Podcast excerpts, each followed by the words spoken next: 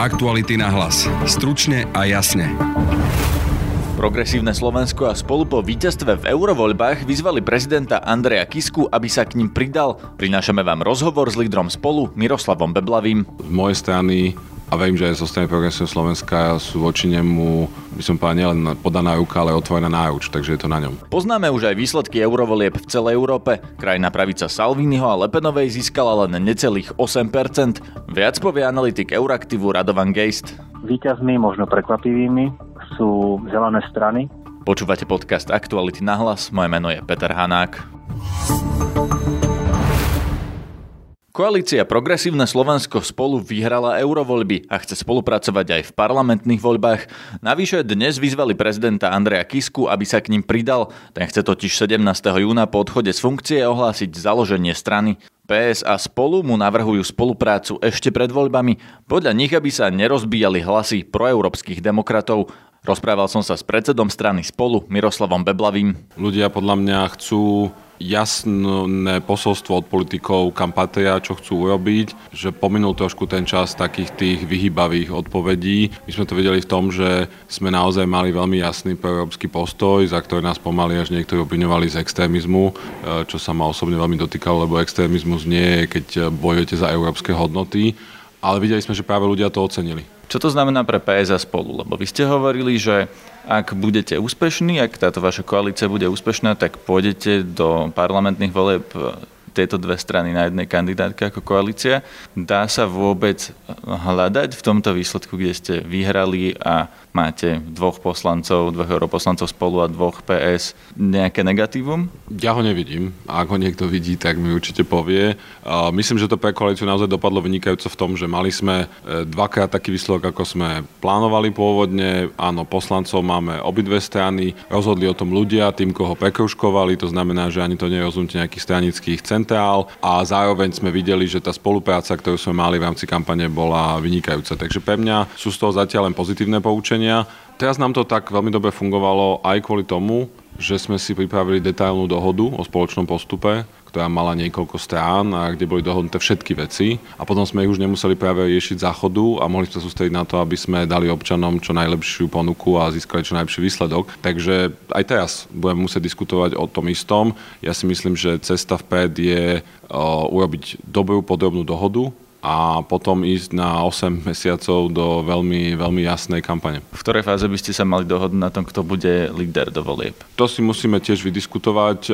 Môžem však uistiť všetkých, že na tomto určite nemôže padnúť naša koalícia. Myslím, že sme natoľko dospeli, že takéto preháňanie EG, akého sme svetkami inak na politickej scéne u nás nebude. Nemáte pocit, že ste tak trochu na rade po tom, čo PS mal prezidentskú kandidátku, v podstate aj lídra kandidátky do eurovolieb? Toto je podľa mňa myslenie, ktoré práve vedie k uh, zlým výsledkom. Viete, podľa tohto myslenia kandidovalo Olano Jana Mevu na primátora Bratislavy, hoci bolo jasné, že na to nemá, ale SAS s tým súhlasil, lebo predtým oni mali župana, tak teraz malo Olano právo na primátora. Mne sa to už tedy zdala veľmi nešťastná politika a my sme mali vždy s uh, Progresívnym dohodu, že my vyberáme podľa toho, kto je najlepší. Tak ako sme sa dohodli na Matúšovi Valovi, ktorý z si nie je PS, on nie je ani PS, ani spolu, alebo nezávislý kandidát, ktorý sa s nami dohodol a presvedčil nás obo oboch, že je najlepší. Tak ako sme podpojili pani Čaputovú potom, ktorá bola kandidátka PS, tak aj teraz podľa mňa otázka je, že kto má na to, aby bol najlepším lídrom pre Slovensko a nech to bude niekto od nás alebo od PS, ja to podpojím bez ohľadu na to, z ktorej strany pochádza. Ale čo si myslíte, že z reálnych možností, tak e, ste tam vy a pán Truban, myslíte si, že na to máte viac vy? Toto sú práve tie, presne tie typy reči, ktoré akože nepomáhajú v politike, nepomáhajú ani riešeniu, nepomáhajú ani dôvere občanov v tom, že nám ide o niečo viac, lebo vlastne sa motáme do kolečka o tom, že kto chce byť čo. Ja sa priznám, pre mňa bolo dôležitejšie, aby sme presadili program, na ktorom sme rok a pol pracovali to je pomerne radikálny, lebo chce konečne prelomiť to, že na Slovensku za 25 rokov politici veľa hovorili o zmene, ale relatívne málo ju priniesli. Otázka toho, kto bude jednotka na kandidátke, je až po týchto všetkých veciach, takže ja by som naozaj nechcel viesť takú politiku, aká sa u nás bežne vedie, že všetko je o menách, o záujmách a o moci. K tomu programu sa ešte dostaneme, ale zostaneme pri tom, ako si chcete toho lídra vybrať. Či to môžu byť primárky napríklad, keď ste dve rôzne strany, alebo ako sa na tom chcete dohodnúť? Neviem. E, to sme ešte neriešili, ale určite sa na tom dohodneme. Čo napríklad Andrej Kiska? Vieme, že toho ste kedysi za lídra chceli. Ja si myslím, že Andrej Kiska by najlepšie urobil, ak by s nami spolupracoval. Bolo by to dobré pre neho, pre nás aj pre Slovensko a ja dúfam, že taký dialog budeme s ním vedieť uh, urobiť, ale samozrejme on sa musí rozhodnúť, pretože on chce teraz založiť novú stranu. Uh, z mojej strany a verím, že aj zo strany Progresívneho Slovenska sú voči nemu, by som povedal, nielen podaná ruka, ale otvorená náruč, takže je to na ňom. Čo to znamená, že otvorená náruč? Že príjmete do koalície ešte tretiu stranu, alebo chcete Andreja Kisku ako, ako človeka? Tak o tom by sme sa rozprávali s ním a určite sa to nerozpráva cez noviny, ale som si istý, že by sme sa s Andrejom Kiskom vedeli dohodnúť na niečom, čo by bolo spravodlivé a férové pre všetkých, lebo naozaj, ak chcete zmeniť Slovensko, tak treba byť veľkojsi, ne? nemôžete hrať také tie pozičné hry. Takže za seba hovorím, že určite by sme vedeli byť veľkojsi a určite by sme s Andrejom Kiskom rokovali ako s rovnocenným partnerom a dohodli by sme sa na dobej ponuke pre Slovensko. Nebolo by predsa len lepšie, keď sa teda na to teraz skúsim pozrieť z tej vašej strany, keby Andrej Kiska dostal nejaký počet voličov, vy nejaký počet voličov do dohromady možno by ste mali v koalícii viac, ako keby ste boli na jednej kandidátke. Je to Andrejovi Kiskovi, čo spraví, ale my sme práve videli aj v týchto voľbách, že spolu z PS malo ako dve strany 8,5% voličov, a spolu a PS ako silná za jeden povraz ťahajúca koalícia s jasnými hodnotami a s najlepšou kandidátkou malo 20,1% voličov. Že ja si myslím, že dneska ľudia chcú to, aby sme spolupracovali, aby sme sa spájali, aby sme ukázali, že má Slovensko cestu, pretože po tých mnohých rokoch Fica, ale teraz už aj fašistov e, sú skeptickí a boja sa, čo bude. A nemyslím si, že vtedy je cesta nejakého rozdeľovania a hrania malých projektov, ale opäť každý sa môže rozhodnúť sám za seba. Naražame na to, že PS hlavne má takých meských liberálnych voličov, že z tej konzervatívnej strany alebo aj konšpirátori, aj fašisti to hovoria všetci, v podstate liberalizmus považu, používajú ako takú nadávku až. Či toto neodrádza konzervatívnych voličov? Lebo Andrej Kiska zjavne do tej svojej strany láka ľudí, ktorí boli napríklad predtým v KDH alebo okolo pána Lipšica, konzervatívny volič by sa nenechal odradiť koalíciou alebo jednou kandidátkou s progresívnym Slovenskom? My sme spolu založili práve ako nástroj spolupráca zmierenia konzervatívnejších a liberálnejšie orientovaných ľudí. Funguje nám to veľmi dobre, od pani Machačkovej až po Simonu Petrik. Sme ľudia, ktorí majú na niektoré veci rôzne názory, ale práve preto, že vieme, že Slovensko potrebuje zásadnú zmenu v právnom štáte, spravodlivosti, v školstve, v zdravotníctve, tak sme si otestovali, či vieme spolupracovať, napriek tomu, že máme v niektorých veciach odlišné názory a funguje nám to vynikajúco. Takže naopak ja si myslím, že aj skúsenosť spolu by mohla byť pozitívnym príkladom toho, že konzervatívci a liberáli dokážu spolupracovať, e, keď majú spoločné hodnoty z hľadiska toho, kam chcú potiahnuť Slovensko a dokážu ukázať potom aj e, ostatným cestu. Takže ja sa neobávam, ak sme to zvládli spolu, že by sme to nezvládli aj s progresívnym Slovenskom, aj s Andrejom Kiskom. Andrej Kiska ale cieľ aj na takých voličov v regiónoch, ktorých tiež sa môžeme pýtať, že či Mestská liberálna progresívna strana dokáže prilákať. Teraz má napríklad program, bo ohlásil na e, sneme z MOSu, že chce, aby sa zmenil volebný systém, tak aby každý jeden okres mal svojho poslanca. S tým súhlasíte? Toto, čo navrhol, je niečo, čo sme aj my zvažovali a myslím si, že treba naozaj seriózne sa zamyslieť nad tým, ako posilniť úlohu regiónov v Bratislave v rozhodovaní. Len si myslím, že ten návrh, ktorý zvolil, je nešťastný, pretože e, to je systém, ktorý majú v Maďarsku a videli sme, že to je systém, ktorý pri jednokomorovom parlamente umožnil Orbánovi ovládnuť ústavnú väčšinu, aj keď ju nikdy nezískal medzi voličmi, práve pretože väčšinový systém násobí takéto veci. Že nemáte veľké preferencie, ale keď ste najsilnejší, tak získate často aj ústavnú väčšinu. Preto si myslím, že my na Slovensku naopak po tých skúsenostiach aj z okolia by sme mali zvážiť skôr český model, kde sú dve komory. Dolná by bola volená tak, ako máme dneska na Slovensku parlament pomerne, aby teda nikto nemohol uchopiť e, moc nedemokraticky. A potom mať druhú komoru z regiónov, ktorá by bola práve zastúpením e, osobností z regiónov. Myslíme si, keď sme to spočítali, že ak by namiesto dnešných 150 poslancov parlamentu bolo 120 poslancov dolnej komory a 40 senátorov v hornej komore, tak tie náklady by boli zhruba podobné a zároveň by sme mali ale istotu, že aj máme zastúpenie regiónov v Bratislave, aj nikto nemôže demokraciu prevalcovať jednými voľbami. Lebo ja oveľa väčšiu hrozbu dnes vidím v tom, že ak náhodou jedny voľby dopadnú zle a urobí sa ad hoc ústavná koalícia, ako sme videli pri Kotlebovcoch a sme teraz niekoľkokrát, tak nám to 24 hodín zmenia ústavu spôsobom, kde sa k demokracii už dlho nemusíme vrátiť. Celý rozhovor s Miroslavom Beblavým a aj o programe, teda čo chce koalícia PS spolu na Slovensku zmeniť, si budete môcť prečítať už od polnoci na našom webe. Andrej Kiska na výzvu reagoval, že spojiť by sa nemali len PS spolu a Kiska, ale aj Oľano, SAS a KDH. Lídry strán uvažujúci o spoločnej koalícii by si podľa neho nemali posielať malé jedovaté šípy, ale musia začať spolupracovať.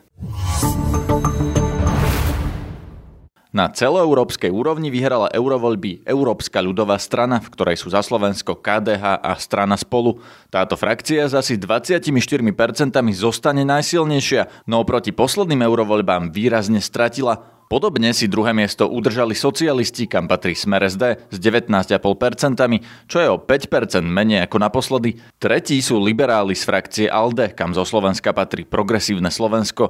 Tí majú spolu so stranou Emanuela Macrona 14,5%.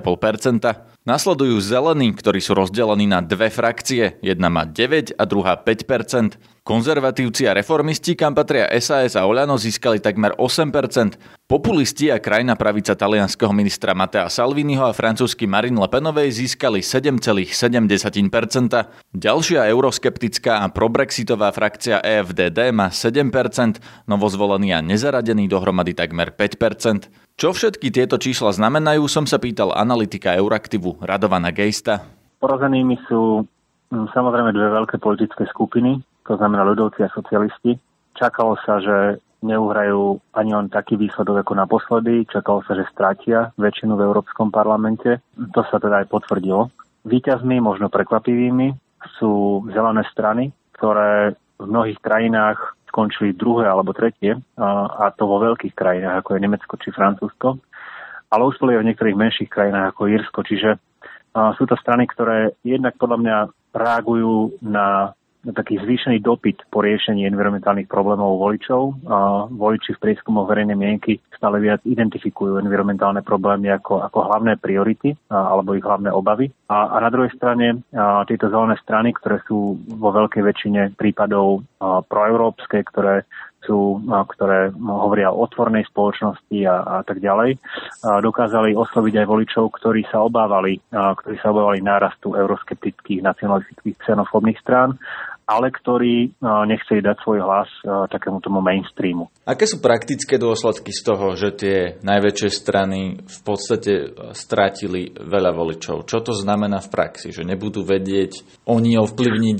to, kto bude v Európskej komisii, alebo že nebudú mať svojho predsedu Európskeho parlamentu? Mm-hmm. Alebo čo sú konkrétne dôsledky z toho, že strátili voličov? Asi najviditeľnejšie to bude pri výbere kandidátov na tie vedúce posty. Nie len v Európskom parlamente, ale všeobecne v Európskej únii. Áno, doteraz to bolo tak, že ak sa dohodli dve veľké politické skupiny, de facto dokázali presadiť tú svoju dohodu voči ostatným, už to tak nebude. Pokiaľ ide o takú štandardnú legislatívu, tam možno ten vplyv nebude až tak viditeľný, pretože Európsky parlament nefunguje na tom takom štandardnom alebo klasickom rozdelení koalície a opozície. Um, väčšiny sa vytvárajú vždy ku každej legislatíve ad hoc Teraz to bude znamenať iba toľko, že ľudovci a socialisti budú musieť viac počítať ostatnými politickými skupinami, liberálmi, zelenými a možno niektorými ďalšími. Je možné, že na tie vysoké pozície v Európskej komisii a v Európskom parlamente pôjdu ľudia z iných strán, že to nebudú len ľudovci, ako doteraz bol často predseda Európskej komisie len z tej ľudovej strany, no. ale že tam bude napríklad nejaký liberál z tých, teda, ktorí skončili tretí? Uh, možné to je špeciálne v Európskom parlamente existoval, existoval precedens, kedy sa dve veľké politické skupiny zhodli na tom, že, eh, že predsedom parlamentu bude zástupca menšej politickej skupiny liberálov. Čiže, čiže môže sa to stať. Okrem toho strany, ktoré sú v takej tej širšej liberálnej frakcii, a to znamená liberálna frakcia plus Macronová strana, sú dnes aj v národných exekutívach vplyvnejšie než, než ešte pred niekoľkými rokmi. Takže áno, tá politická mapa v Európe bude, bude rôznofarebnejšia než doteraz. Čo hovoríte na výsledok Salviniho? Lebo keď sa pozerám na ten číselný výsledok skupiny Európa národov a slobody, to je iba 7,5% od mm-hmm. niečo cez 7,5% viac majú aj konzervatívci, aj reformisti, aj ano. zelení, aj liberáli, aj socialisti, aj ľudovci. Nie je, toto pre, je to pre neho porážka, alebo je to pre neho slušný výsledok? Tak Salvini a Lepenová vyhrali voľby vo svojich krajinách. A boli najsilnejšími stranami. Možno nie tak jednoznačne, ako sa chystali, ale, ale vyhrali. A porážkou pre nich je, že množstvo menších strán v iných krajinách, ktoré sa hlásili k ich vznikajúcej skupine, buď neúspeli úplne, príklad sme rodina na Slovensku, alebo ich výsledok bol horší, než čakali, čo je prípad Rakúska, je to aj prípad, prípad Holandska a podobne. V konečnom dôsledku sa ale ešte nemôžeme orientovať podľa súčasného zloženia politických skupín. Špeciálne v tom takom nacionalistickom, euroskeptickom tábore nastane určitá rekonfigurácia. Salvini a Lepenová sa budú snažiť získať rôzne menšie nacionalistické euroskeptické strany, ktoré doteraz neboli v Európskom parlamente, prípadne boli v iných menších euroskeptických skupinách. Prípadne sa budú snažiť získať, získať Fides z Maďarska alebo Polskú právo a spravodlivosť. Koľko by mohli mať hlasov pri takom najoptimistickejšom scenári pre nich? To je ťažké povedať, ale ak by sme naozaj predpokladali, že, že získajú na svoju stranu aj Fides, aj, aj polský PIS, hovoríme o ceca stovka niečo hlasov, ale nemyslím si, že, že to nastane. A, a, a zároveň podľa mňa množstvo takých menších, ale skutočne extrémistických strán a nebude členom tejto skupiny. Napríklad Kotlebová SNS asi, asi nebude sedieť v tejto skupine, pretože oni sú aj pre Salviniho nacionalistov no, príliš radikálni. Hovoríte, že pri najlepšom, aj keby sa týmto nacionalistom ako Lepenova, Salvini a spol podarilo ich zjednotiť aj tých ostatných, aj s Orbánom napríklad, aj s mhm. Kačinským, tak by vlastne boli zhruba na štvrtom mieste za liberálnymi no, socialistami a ľudovcami. Tretie, štvrté miesto a plus ich vplyv bude limitovať to, že tie štandardné alebo proeurópske politické skupiny s nimi nebudú ochotní spolupracovať. Akože v niektorých prípadoch samozrejme môžu získavať podporu od individuálnych strán v tejto, tejto skupine, ale, ale ako so skupinou spolupracovať s nimi nebudú. Čiže ich reálny vplyv na fungovanie Európskeho parlamentu bude obmedzený. Tá súčasná prvá štvorka, ľudovci, socialisti, liberáli a zelení sú všetky proeurópske skupiny. V zásade áno, aj keď, viete, ono sa to niekedy odvíja aj od vnútropolitickej situácie.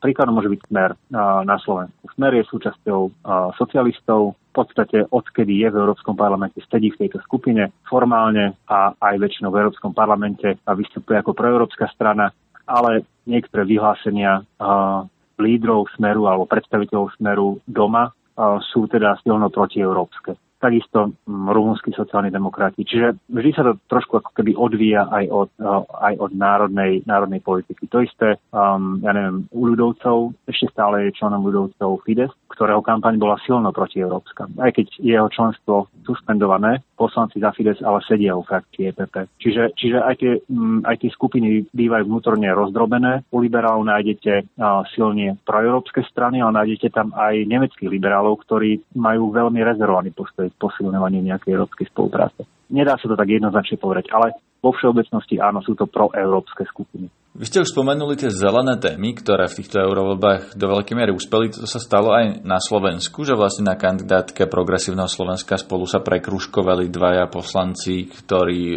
ktorých hlavné témy sú práve životné prostredie. Myslíte, že sú to prvé voľby na Slovensku, v, v ktorých o niečom vôbec rozhodli zelené témy? Myslím si, že vo slovenskej verejnej diskusii environmentálne témy začínajú rezonovať, či už sa bavíme o, o ničení slovenských lesov, kvalite spodných vôd a podobne. Um, mohlo sa to a pravdepodobne sa to podpísalo aj na uh, úspechu týchto dvoch kandidátov, ktorí sa de facto prekruškovali vyššie. A ja predpokladám, že aj slovenské politické strany sa začnú, začnú týmito témami zaoberať vážnejšie. Doteraz to bola skôr taká uh, povinná jazda, tá časť ich programu, ktorá sa týkala environmentálnych, uh, environmentálnych vecí. V tomto je Slovensko ako keby súčasťou takého širšieho prúdu v Európe. Environmentálne témy, ľudia si začínajú uvedomovať viac ich zásadnú dôležitosť. Náš podcast vychádza každý podvečer. Zadarmo nás môžete odoberať cez Spotify a podcastové aplikácie. Všetko vrátane prepisov, rozhovorov a niekedy aj videí nájdete najrychlejšie cez facebookovú stránku podcasty Aktuality.sk. Na dnešnom podcaste spolupracovala Petra Mikulajčíková. Zdraví vás Peter Hanák. Aktuality na hlas. Stručne a jasne.